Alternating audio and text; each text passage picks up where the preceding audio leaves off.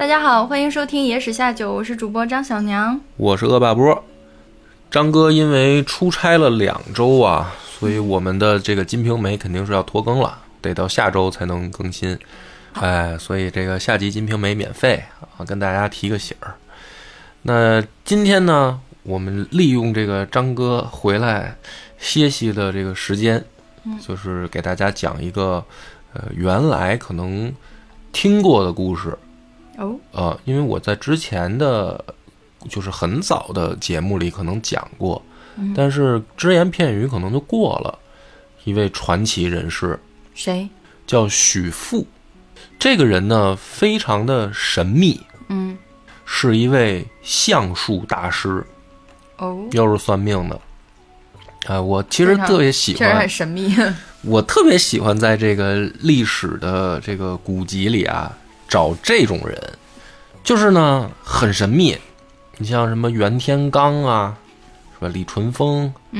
姜子牙，什么就是三国时期也有这种相术大师，还记得吗？门口狐狸叫这些，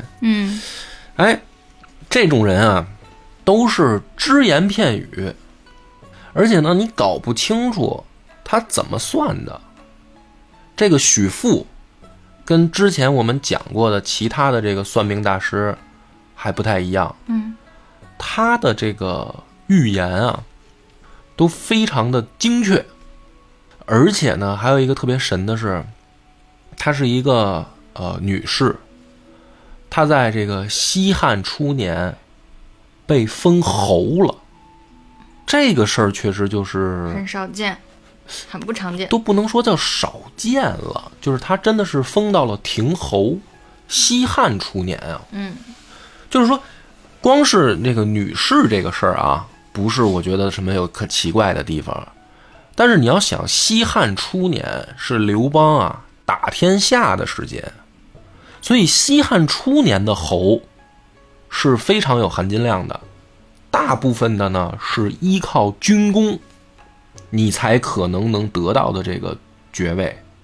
而这里面竟然穿插了一位女性，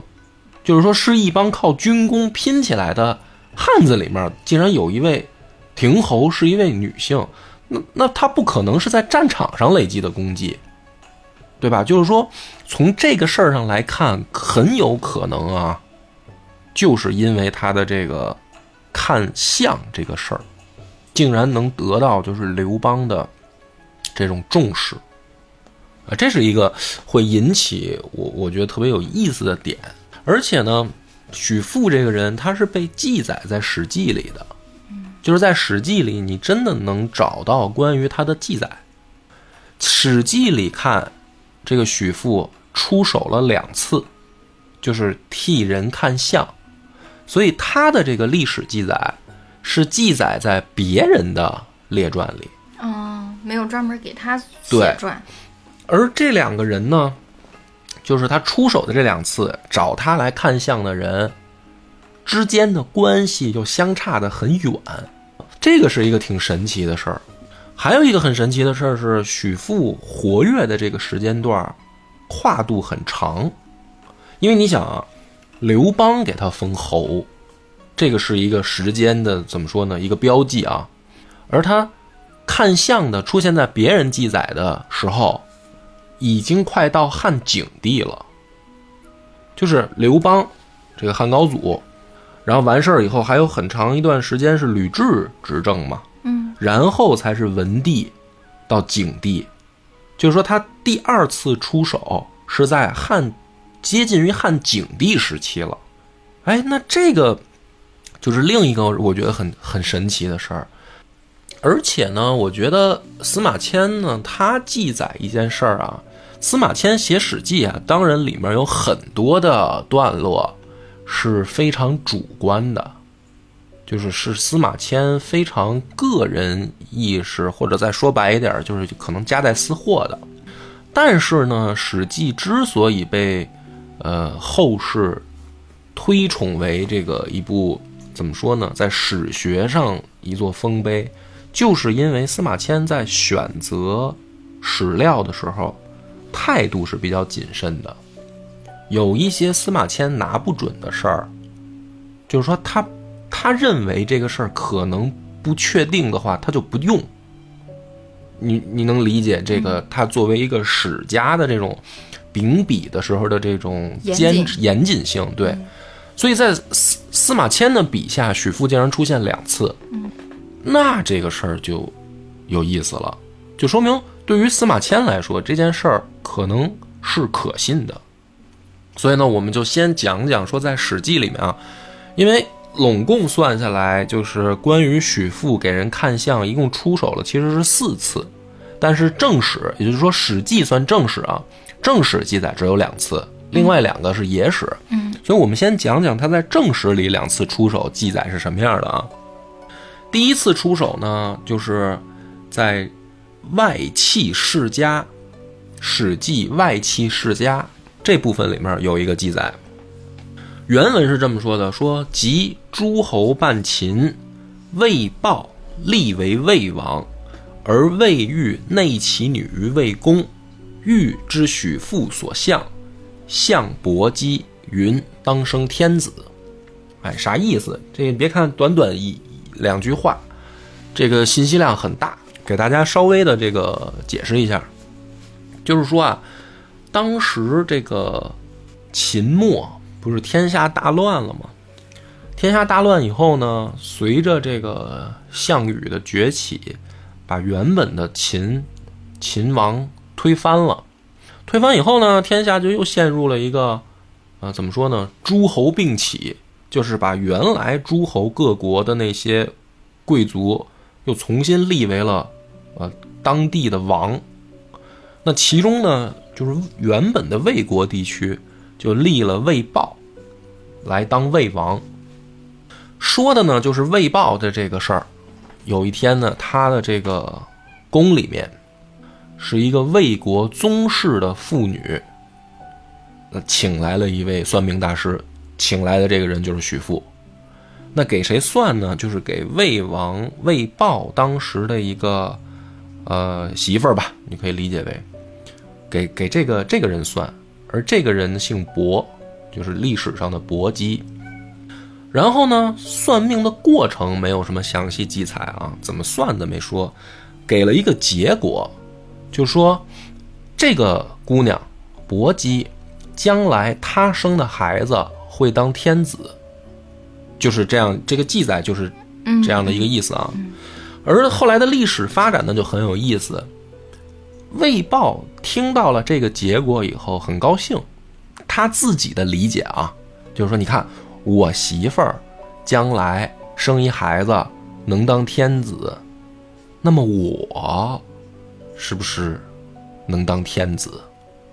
所以这推理其实也没毛病，这个推理反正也符合一个正常逻辑，就是因为我得当了皇帝，然后我传位给我儿子嘛，他就当天子嘛，对吧？所以其实这个事儿呢，左右了魏豹日后的一些表现。就是本来这个魏豹吧，在之前的这个秦末大战当中啊，不是一个这个锋芒毕露，说很去出风头的这样一个人。甚至换句话说，之前的魏豹吧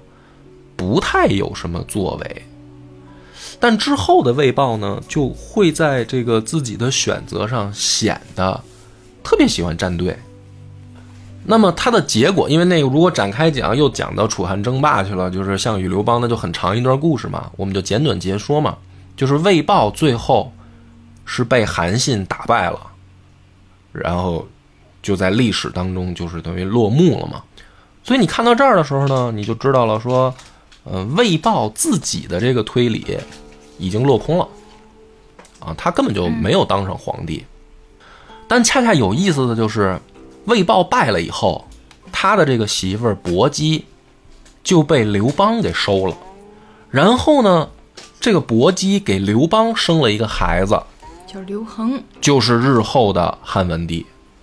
而如果我光这么讲的话呢，你可能还是觉得说这个事儿好像也没有多大的难度哈。但是如果你看历史的这一段时期发生的事儿，你就会发现这个里面风云突变啊。因为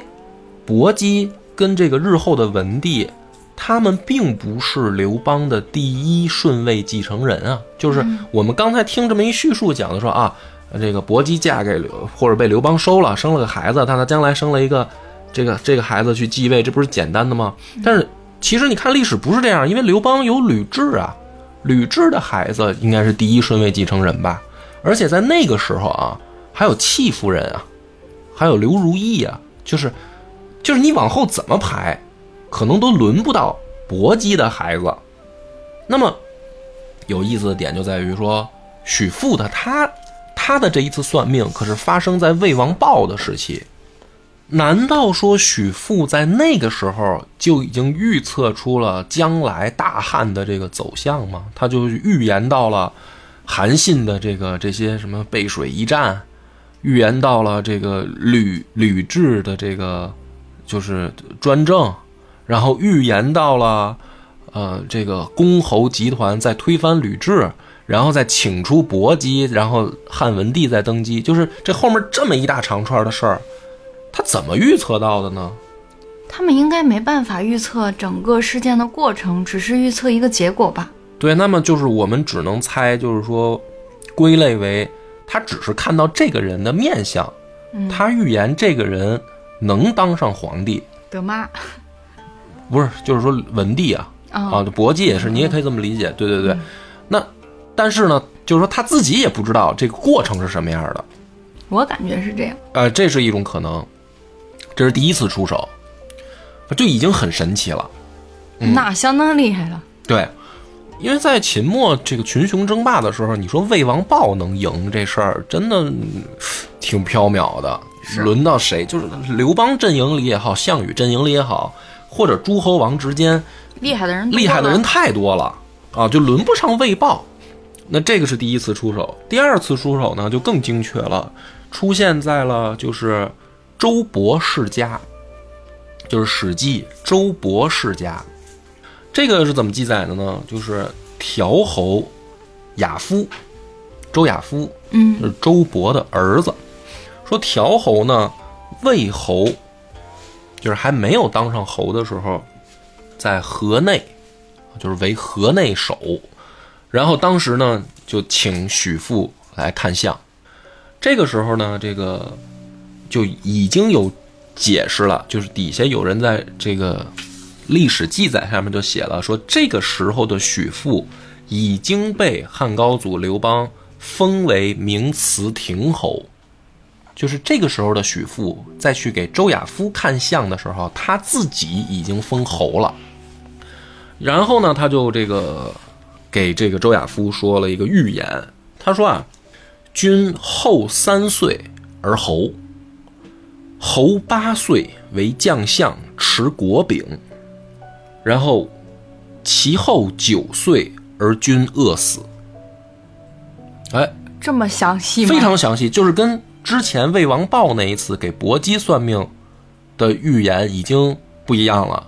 技术已经精进了，可能是我觉得是老太太可能这个多年历练看的可能更细了。这个就是我觉得特别有意思，就是他其实是好像史书啊在跟你开了一个玩笑。什么玩笑？就是你刚才说的那个，他是不是只看到这个人面相预测到一个结果，他自己也不知道过程。而恰恰这个历史有意思，就在这一笔上，他就告诉你周亚夫啊3年以后会封侯，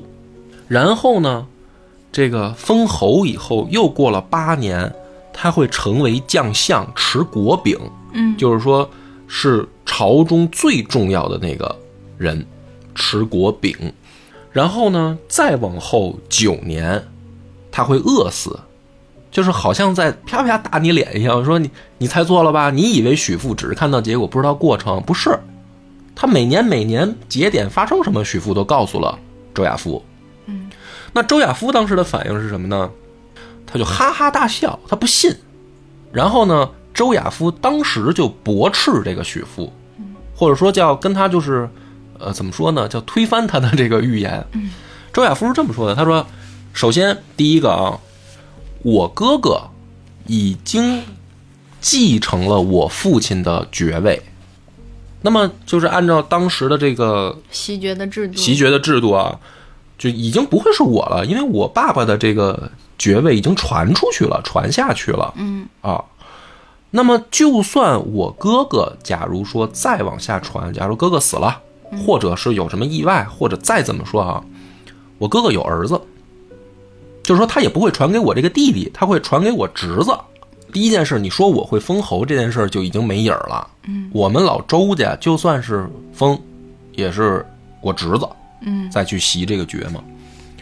然后呢，他说，第二个是，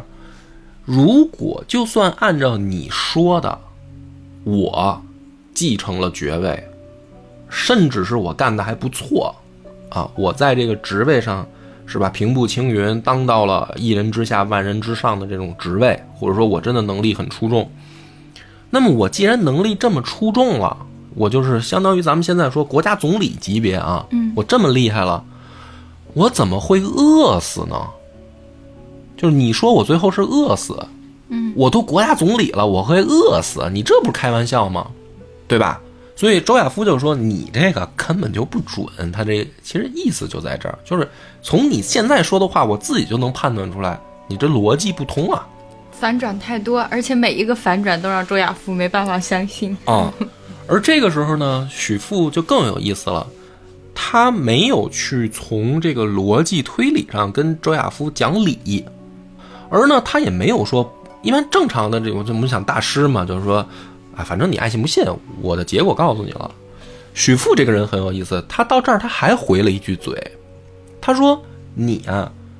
这个从理入口，说这个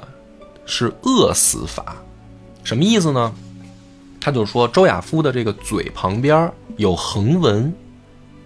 啊，就像我们脸上有这种小的细的皱纹，说这个横纹入口，就是你嘴角旁边这个皱纹延伸到你的嘴唇里了，这个就是饿死鬼的相，那不是微笑唇吗？啊，他这个驳斥我觉得也很有意思啊，因为我觉得大师可能有两种啊，第一种是你不是不信吗？我也不说了，我跟你没必要较这个真儿，这还把论据给你找出来。对，第二种是说，那你要讲理，我可能跟你说，就是我要跟你讲理，我可能会说一些，就是说，哎，这个天命啊，什么，这个命运啊，无常啊什么的，就是说你也别太那个自信，或者就是什么，就是说一些这种讲道理的话。而这个许父恰恰没有，他给他说的是一个，就是在我们看来非常的一个怎么讲具体的一个例证。就说你这个面相哪有问题，所以我这么说。嗯，对，把我推理的这个原因告诉你。对，哎，这个时候这一段啊，这是第二次出手，在历史的记载里面就没了。那么我们就再看周亚夫的命运嘛，就又被许父说准了。因为后来的这个周亚夫经历的是什么呢？他就碰上了这个七国之乱嘛，刘姓诸侯王想造反。然后周亚夫作为领军的这个大将去平掉了这个叛乱，所以他后来的确因功走到了这个执国柄的大位上，而最后又恰恰被这个许父预言准了，就是他真的就是饿死的。如果说预言周亚夫这件事儿是一个可能顺理成章的事儿啊，那就很奇怪，说难道许父已经看到了七国之乱吗？就是说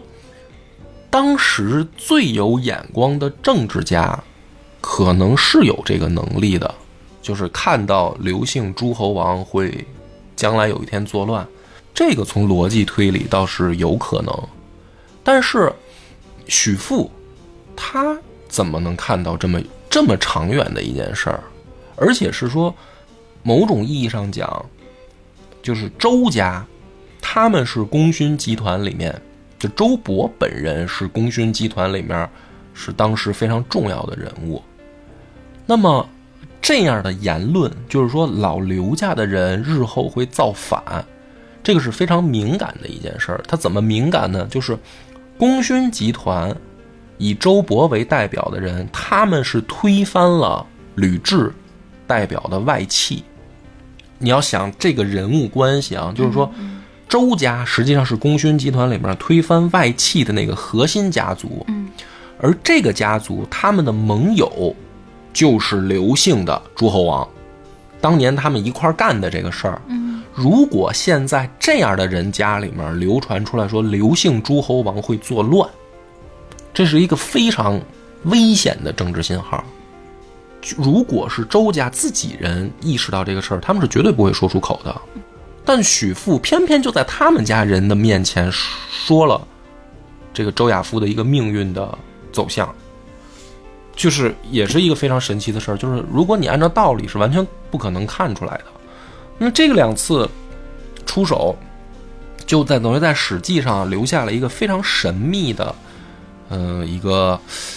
供后人去猜测遐想的空间，就是难道说这个天下真有这样的神人，对吧？就是能够通过所谓的看相然后预测到人的命运。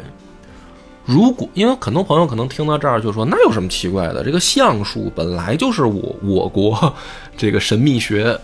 啊，这个非常兴盛的一个怎么说呢，显学，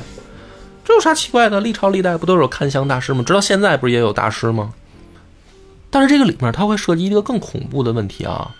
就是人的命运难道是注定的吗？宿命感啊，就是说一下子就来了，宿命论。对，就是说你想汉初那样一个风云变幻的天下，每一个人的人物的命运是真的是我觉得特别有意思的在于刘邦，他一个这个亭长，对吧？在那样一个风云动荡的时候，他竟然从一个街道居委会主任这种身份，然后当到了皇帝，对吧？韩信一个这个门前执戟郎，我们说不好听一点就是门卫嘛，他竟然成了大将军，对吧？什么曹参、萧何，一个县里面的小公务员，他们日后竟然成为了丞相。就是在那样汉初的一个年代，风云变幻，每一个人的命运是我觉得完全不可预测的，因为我们不能作为后来人说啊，这个现在看到刘邦，这个他将来他成为这个天子，这有什么奇怪的？因为这是我们从后来人的眼光啊。如果你真的回到那个秦末时代，那个时候天下风云动荡，各地等于说英雄并起，每一个人的命运都是琢磨不定的，很有可能这个人就第二天死在战场上，对吧？你怎么能知道谁的命运将来是什么呢？那如果许父他说真有这样的相术，难道说人的命运是注定的吗？就是所谓那种宿命论。就是相比说相术到底有没有，我觉得引来的第二个问题是，如果真有宿命论这个东西更可怕，就是不论世间的这个客观是什么，你的命就是注定的。从出生那一刻就注定了。对，从出生那一刻，从你长什么样就注定了。这个我觉得特别有意思啊。所以我们下面就是更野的部分啊，因为很多人就会想这个许父他怎么学的本事啊？他可能出生就注定了他有会算、就他的这个本事谁教他的，他怎么会的？那就是看看野史这边的记载，许父是一个什么样的情况。野史的呢是说他呀、是生于那个秦始皇统一天下的时候，就是秦始皇刚刚一统天下扫平四海的时候，发生了一系列的这个事件。什么事件呢？就是说各地啊上报祥瑞，找狐狸精也不是，就是上报祥瑞。其中呢有一个祥瑞就是说报到秦始皇这儿来，说这个民间有一户姓许的人家，他们家生了一个孩子，一个女孩，有异象，说这个孩子生下来的时候手里面攥着一个玉石啊，像不像贾宝玉的这个来源弦月耳带、手里面攥了一块玉石，然后说这个玉石上面啊没有写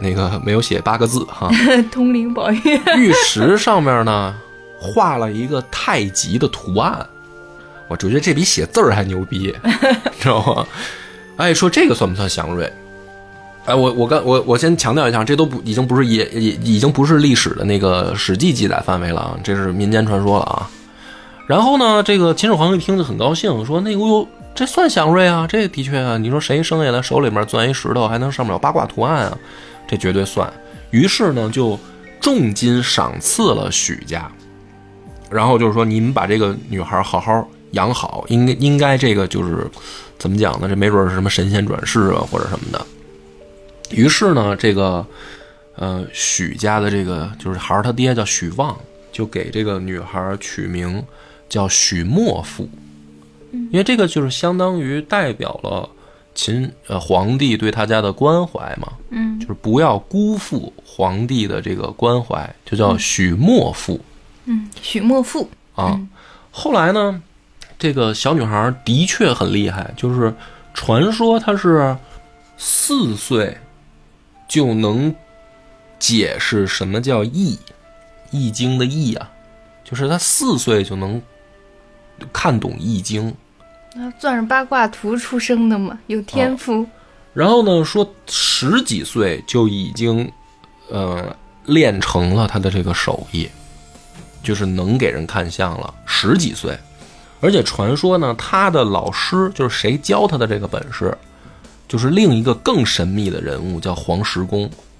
哎，传张良兵法那个，这就属于这不是历史了，听着有点像神话了。说这个小孩就成了以后呢，说黄石公啊，传他了一个那个怎么说呢，叫就像预言一样的东西，几个字儿。黄石公告诉这孩子的说：“天道暗，莫复谁？向人者俱慧眼，群雄起，天下乱，慎相之，助君贤。”这个我觉得就野史了啊，反正这个我不太相信了。就是说他老师更牛，预言了天下大事，就天道暗莫复谁，因为他叫许莫复嘛。这个意思就老师就是说天道已经要崩溃了，你还别辜负秦始皇，他那个秦王朝完蛋定了，你怎么不辜负他呢？就这意思，他就好像预言到天下大乱了嘛。后来呢，果不其然嘛，这个秦王朝就被推翻了嘛。秦始皇本人也死了，最后，所以这个女孩就改名了，她就从许墨妇改名叫许妇了，她就把墨给删了。然后呢，说她长大的时候，她就带着她爹啊，有一次在咸阳附近看见刘邦了，然后她马上就跟她爹说：“这个人，你跟着他，因为现在天下大乱啊，群雄并起。”他就跟他爹说，就是这人堆里啊，有一个男子，这个人了不起，让他爹跟着这个男子。哎，这个人就是刘邦。但是那个时候的刘邦也没有什么帝王的这个怎么说呢，叫帝王之气质。对，因为他那个时候还是等于在这个项家军手下，或者说叫楚国人手下的一路兵马吧，而且绝对谈不上说最强的那一路。而且刘邦岁数很大呀，这刘邦造反的时间很晚，40-50岁了才开始拉起兄弟们造反。就是你想天下群雄，这个英雄辈出的时候，那项羽多年轻啊，英俊小帅哥，给人一种前途无量的感觉啊。对啊，像韩信这样的小帅哥都只能给项羽去那个站岗，旁边拿个戟站岗。说在这么多英雄里面，他看上了一个废老头子，一老头子啊，半大老头子，说这人将来牛逼，然后就让他爹就跟着刘邦。所以其实那个时候许家就跟着刘邦了。那其实我们也可以推测出来，就是日后的他的那个封侯，就刘邦为什么封他为侯，就他们老许家很早就加入了刘邦的队伍，元老了啊。这个就是我说的野史里面所谓第一次出手，就是他其实看的第一个人是刘邦。那这就不用说了，汉高祖嘛，就很准。他问题就是他咋算的呢？这个时候他也没说。然后后来呢，这个汉初的事儿大家就都知道了嘛，刘邦就真的当了皇帝。然后呢，后面2次出手我们刚才也讲了，还有一次出手就是第4次啊，是给谁看呢？就是邓通。嗯，邓通我们之前也讲过，其实所以的连在这个故事里面，我再给大家回述一下。就邓通的这个上位也很传奇，也是记载在史记里的，就是记载在这个宁姓列传。说有一天啊，这个汉文帝做梦，梦见呢自己要上天，然后呢就在登天的时候啊，感觉这个起飞的时候可能差口气儿，他飞不上去了，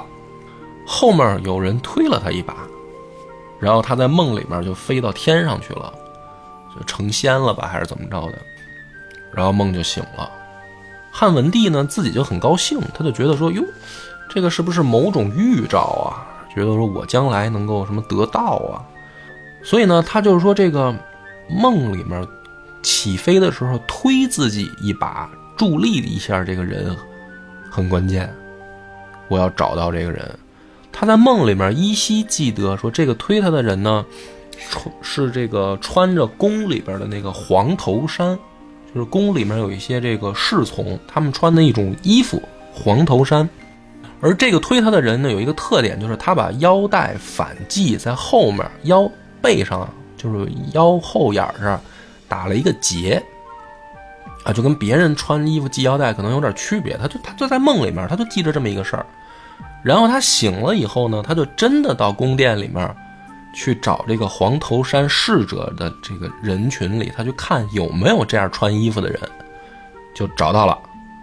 还真找到了这样一个人。然后他一问这小伙子，他说叫邓通。文帝呢就很高兴，就说哎，你看我梦见自己登天，然后他叫邓通，嗯，就谐音梗啊，我说西汉时期就玩谐音梗，邓通，他觉得这太吉利了。后来呢，就不断的这个提拔这个邓通。哎，这个邓通的起家，反正也挺传奇的。当然了，也有另一种解释嘛，就是说没有这个做梦这些，因为做梦这件事儿也是记载在《史记》里的。但是呢，其实学者大家呢一看到这儿就明白了，就是说可能文帝啊他玩这个同性恋嘛，就是好男风，可能这个邓通长得比较好看。于是呢，这个就是许慎第四次出手了，在野史里面就不是正史啊，嗯，就说有一天呢，汉文帝请许父来看相，哎，恰好呢就给这个邓通看，而这个许父呢竟然做出的预言和给当时周亚夫看的一样，他说这个邓通啊将来也会饿死，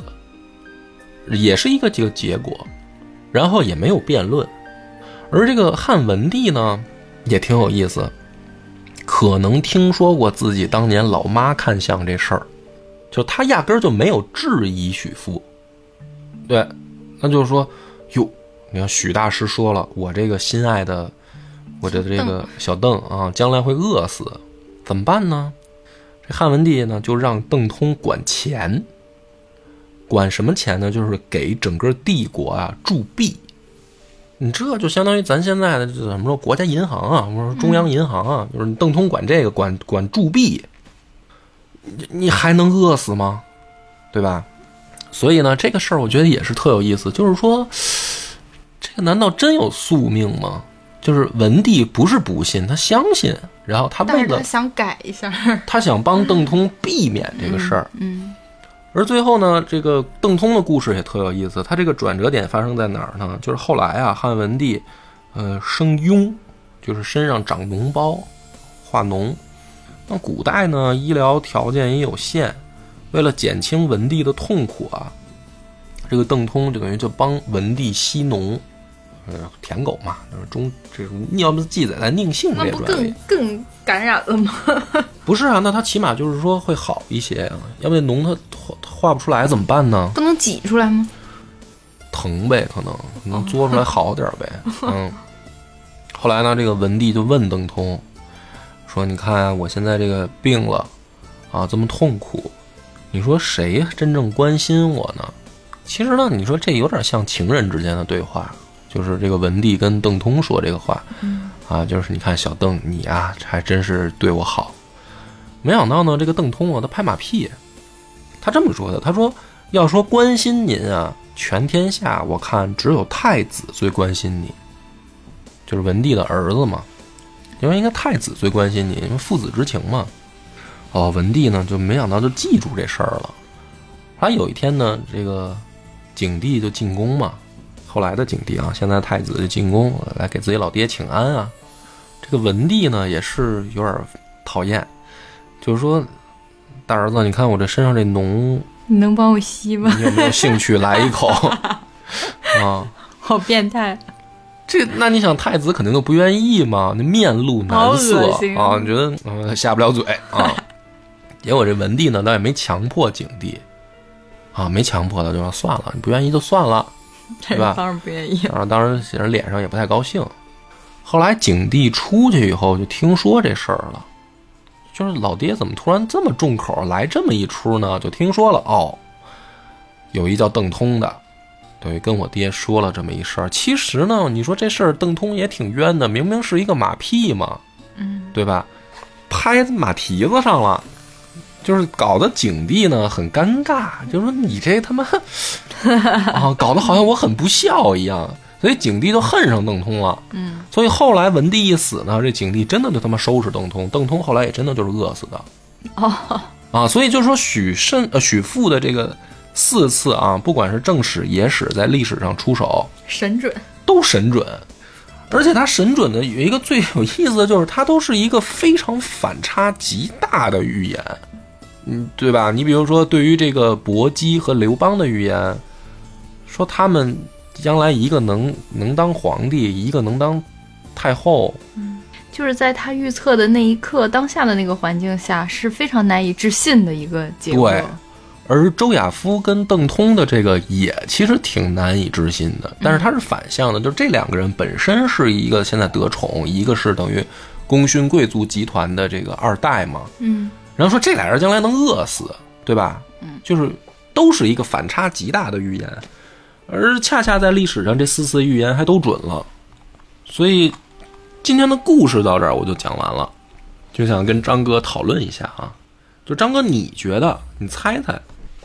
你说真的会有这样的事儿吗？还是说这个里面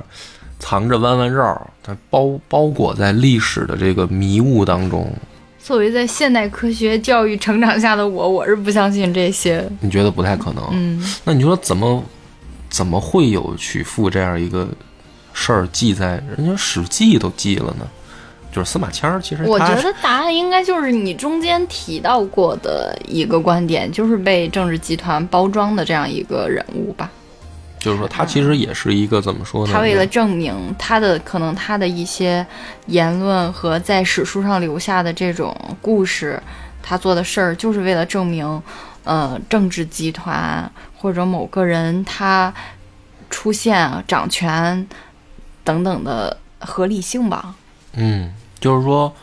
我们从如果没有宿命论，也没有说神奇的预言，这种类似于特异功能的角度，如果抛开，如果非从一个客观逻辑的事儿上来说，就是可能这些记载的东西都是日后发生了以后再往上编回去。我感觉是，就是其实历史上的很多人，他其实都是统治者。为了统治的方便统治去塑造的一些事情，是吧？言论有可能哈。我感觉是这样。我也是觉得吧，就是我宁愿相信这件事儿是，就是我们腹黑一点说啊，或者说大开脑洞一点，我猜刘邦手边可能一直有这么一个包装型的小团队。这个小团队是打他在起义的那一刻就存在的一波人，这波人就是给他从斩白蛇起义的包装，然后说刘邦到哪儿哪儿就能下雨，刘邦说一会儿雨停，雨就真停，就是公关团队啊，对，就是这个词用的好，就是刘邦周围可能有这么一个小的公关团队，这个团队的作用呢，区别于。张良、萧何和韩信他们，就是有干实事儿的。对，萧何呢，可能是真的是运营，玩这块儿的。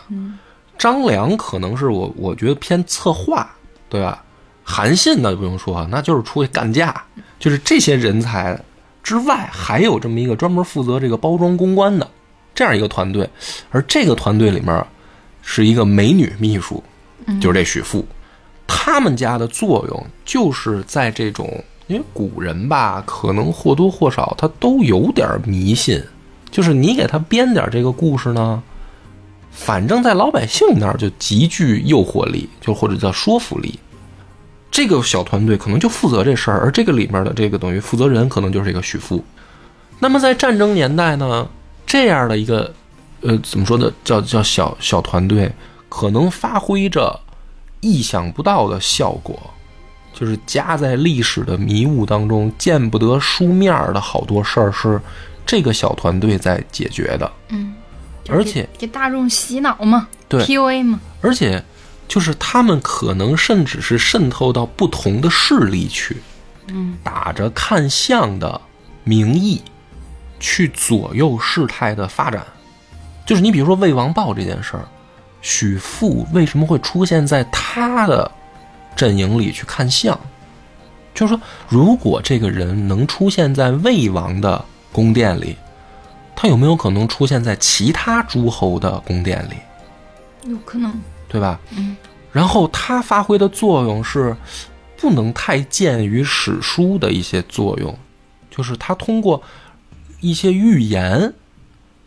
比如说他找到张哥说：“张哥，你现在不要跟刘邦作对，因为我预言你啊有大富大贵之相，而你最好跟着刘邦干。”就是那我立马就听了，就是可能对吧？就是好多人他可能他也没办法判断你说的对还是不对。比如说两难抉择的时候，那就是你既然这么说了，那我如果说我跟着刘邦干没有没损失，那我就跟着刘邦干呗，会不会有这样一种可能？这是我现在脑洞大开瞎猜啊，因为我更不愿意相信所谓的什么宿命论，就是你这个人的命运打你一出生就决定了，